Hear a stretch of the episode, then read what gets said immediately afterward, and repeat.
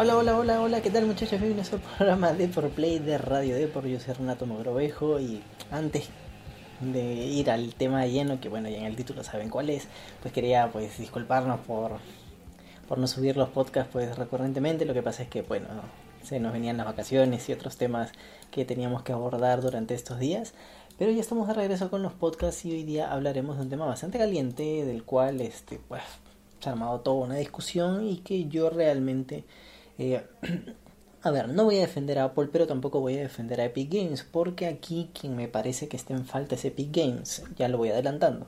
Eh, a mí realmente poco me interesan las políticas de Apple, pero comprendo la posición de algunos desarrolladores de videojuegos o de aplicaciones que sí se ven afectados por las políticas de, del gigante de Estados Unidos, ¿no? la, la gran manzana. Bueno, eh, vamos a ir desmenuzando poco a poco qué es lo que ha sucedido, una pequeña cronología de esta gran polémica que se ha armado entre Fortnite y Apple, y bueno, que también con Android y Google Play. Pero, eh, o sea, vamos primero a narrar lo que pasó y luego vamos a, analizar, porque a mí me parece realmente que el usuario final, o sea, nosotros, los jugadores, los gamers, eh, realmente no, no deberíamos tomar partido y no deberíamos, o sea, usar los hashtags que Epic Games nos obliga a utilizar ¿no? en redes sociales. Pero bueno, vamos al caso.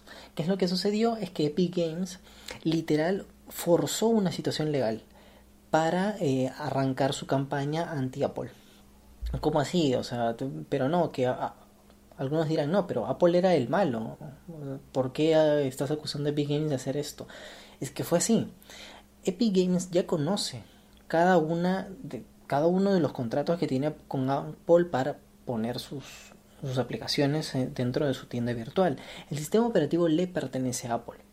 Ahora, Epic Games eh, una y otra vez estaba en contra de que les cobren, si no me equivoco, es 30% de, de, de comisión por las ventas de micropagos. Y básicamente, pues, o sea, Epic Games quiere más dinero, quiere más dinero y mucho más y mucho más. Eh, o sea, ya es una empresa multimillonaria y es una de las empresas top que generan dinero al año con Fortnite y con su plataforma en PC eh, Epic Games Store y aún así quieren muchísimo más dinero entonces lo que quieren hacer es saltarse la comisión que le quieren pagar a Apple ese 30% entonces colocaron dos tipos de venta de pavos que es la tienda eh, eh, que perdón es la moneda virtual de Fortnite para que los usuarios decidan ¿no? una de ellas era como que por Apple Pay donde, donde es mucho más caro y obtienes la misma cantidad de pavos que la otra versión, que es fuera de la aplicación. Tú la haces por fuera y es mucho más barato y consigues la misma cantidad de, dinero virtual, ¿no? Entonces, claro, Apple al, al, estar consciente de esta práctica, pues le dice, oye, no, estás incumpliendo eh, nuestras políticas, ¿no? O sea, ya habíamos quedado, tú has firmado los contratos de que tienes que pagar las comisiones sí o sí y no puedes saltarte estas comisiones. Y bueno, eh, lo que hizo Apple fue tomar la decisión, apretar el botón y chao. No, ya, o sea, tú incumples, te vas, te vas de, de la tienda de iOS. Y bueno, ahí es donde Epic Games, tal cual minutos que pasa esto, publicó el video, arrancó toda una campaña de desprestigio para Apple y de frente lanzó 65 páginas de una demanda legal contra Apple por supuesto monopolio. O sea, yo le, le hago una pregunta a la comunidad, ¿no? ¿Ustedes creen que con minutos Apple, o sea, no sé, a menos que se haya filtrado algo dentro de Apple, ¿no? Pero ustedes creen que con minutos Epic Games haya preparado toda esta demanda de 65 páginas, una animación muy bien renderizada de un, un ex comercial para parodia de un ex comercial de, de, Apple, arrancar su campaña vía redes sociales para desprestigiar a Apple en cuestión de minutos, o sea, fue algo mundial. O sea, todas las cuentas de Fortnite de pronto estaban en contra de Apple. Y todos estaban publicando los videos, mm, hashtags y un montón de cosas y moviendo a la comunidad. Inclusive hicieron un evento dentro del mismo videojuego donde pusieron el tráiler desprestigiando a Apple. Yo soy escéptico y a mí no me parece. Yo creo que Epic Games al forzar esta situación ya tenía toda la campaña lista toda la campaña ya la tenía lista para comenzar a, atacar a, Apple, a iOS y con esto de que es un monopolio, ¿no? Bueno, Ah, estoy abogando mucho por Apple, sí, no, yo, creo que no, o sea, es su sistema operativo, es su propio producto y ellos deciden qué meter. Básicamente una de las peticiones dentro del documento de 65 páginas de Epic Games es que piden que en iOS, en los móviles de, Apple, haya diferentes formas por las cuales los usuarios pueden descargar aplicaciones y realizar transacciones. Apple no lo permite, pero Android sí lo permite. Como por ejemplo, eh, o sea, Epic Games se saltó también las políticas de pago de eh, Google Play. Google Play lo votó. También ahora, luego de lo que pasó con Apple. Pero no se quejaron de Google Play porque dentro de Android hay muchas tiendas virtuales. La, mismo, la misma marca china Huawei tiene su tienda virtual, el App Store creo que también se llama, no me, no me acuerdo en este momento. Y este Samsung también tiene su propia tienda de aplicaciones, pese a que los móviles Samsung vienen con las dos tiendas, de Google Play y el Samsung Store. Y obviamente Fortnite sí está disponible en el Samsung Store y ahí la gente se puede saltar, bueno, claro, puede saltarse la comisión que supuestamente le iría a, Samsung entre comillas, ¿no? Por el pago, por los micropagos de Fortnite. Pero realmente a, Samsung no le interesa porque no es su mercado. Pero a Google Play sí, entonces Google Play simplemente decide retirarlo, pero obviamente no ha habido quejas de parte de Epic Games por Google Play. Y en el caso de Apple, Apple es mucho más mucho más cerrado su, su, su ecosistema de, de, aparatos y no permite que haya otras tiendas virtuales que compitan con la suya. Y Además, Apple tiene también una cara muy muy oscura con respecto a esto, a estos desarrolladores, es que eh, realmente perjudica a ciertas aplicaciones para beneficiarse ellos. ¿A qué es lo que me refiero? Que si alguna aplicación ofrece un servicio que Apple ya ofrece con alguna otra aplicación que ellos tengan, simplemente no le deja a la otra aplicación externa de terceros realizar pagos o pedir un cobro por sus servicios. Como por ejemplo, eh, si tú tienes un celular iOS, tú no puedes comprar libros vía Amazon. No se puede. simplemente está desactivada esa opción. ¿Por qué? Porque compite directamente con lo que vendría a ser iTunes. En iTunes tú puedes comprar películas, alquilar películas, eh, puedes comprar eh, música, yo qué sé, puedes hacer un montón de cosas, incluyendo los audiolibros y libros. Entonces es un negocio el cual ellos no quieren competencia y por eso no puedes comprar vía Amazon libros virtuales para Kindle. Porque si, por aquellos que saben, eh, Kindle tiene una aplicación en iOS y en Android. Entonces, ¿qué es lo que tú tienes que hacer como usuario de Kindle? Pues te tienes que entrar, tienes que entrar a un ordenador, comprar a través del ordenador la película que tú quieres a través de Amazon y recién actualizar tu aplicación en el celular. Y así por fin puedes ver tu, tu tú puedes leer tu libro, ¿no? Y lo mismo sucede, por ejemplo, con películas. No hay aplicaciones para comprar o alquilar películas fuera de los sistemas de Apple. El mismo Google Play no, no puede cobrar vía eh, iOS. Eh, y no me refiero a aplicaciones, porque no puedes cargar aplicaciones por ahí. Eh, si tú vas y buscas Google Play Movies, por ejemplo, que es la, el, el, apartado de películas de Google, también lo puedes descargar en iOS, pero no tienes la opción a compra ni alquiler de películas. Simplemente tienes el catálogo, la descripción, quizás las estrellitas de si les gustó o no les gustó a los usuarios y este y otros detalles, pero nada de comprar y alquilar películas. Pero sí puedes ver tus propias películas a través de la aplicación, pero tienes que hacerlo por un medio externo. O sea, la compra la haces por un medio externo y recién la puedes ver en tu celular Apple, por ejemplo, ¿no? O sea, sí es una práctica realmente que perjudica a algunos desarrolladores que quieren o tienen un negocio entre manos que es muy rentable, como la venta de películas, series o, eh, o libros. Bueno, esto es por el lado de Apple. Pero esto de aquí realmente no afecta a, Epic Games. Epic Games por el único motivo que ha hecho tanto berrinche es porque quieren muchísimo más dinero de lo, de lo que ya tienen. O sea, ellos quieren más y quieren más y quieren más. Recuerden que Fortnite se lanzó primero en, eh, en los celulares de Samsung. Es más, ya venía preinstalado en algunos móviles de Samsung en, la, en la gama más alta. Y batalló muchísimo para llegar a otros celulares y ellos querían solamente que el Fortnite se descargue a través de su web, de su web oficial y así fue por muchísimo tiempo, pero obviamente el público fuerte no quiere irse a una web, descargar una aplicación, darle los permisos a su celular para instalar un APK eh, que no le pertenece a la tienda virtual oficial y eso hace que el, público, la cantidad de gente, pues se vea reducida, ¿no? Obviamente, cuando llegaron a Google Play, cuando llegaron a, la tienda virtual de Apple, ese mercado se abrió muchísimo. Millones de jugadores en todo el mundo comenzaron a descargar eh, Fortnite y jugar en sus celulares. Pero claro, o sea, no, es que Apple los vote y Google Play los vote y le estén cerrando un mercado que ellos tienen, entre comillas, la total libertad de atacar sino que ellos han forzado su salida de, iOS y su salida de Android. Ellos realmente están forzando de que, oye, esto no debería ser así, no debería ser así, porque no quiero que me cobres, no quiero que me cobres, no quiero que me cobres. Y aquí es, ya para cerrar, eh, les explico porque yo creo que eso está muy mal orientado y realmente eh, es una manipulación de parte de Epic Games con respecto a su comunidad. Eso es un tema de dinero. Eso es un tema de que Epic Games quiere mucho más dinero en sus bolsillos. Pero para esto lo que está encubriendo su campaña en la comunidad. Cuando la comunidad es la única afectada aquí porque ya no puede jugar ni en Android ni en iOS.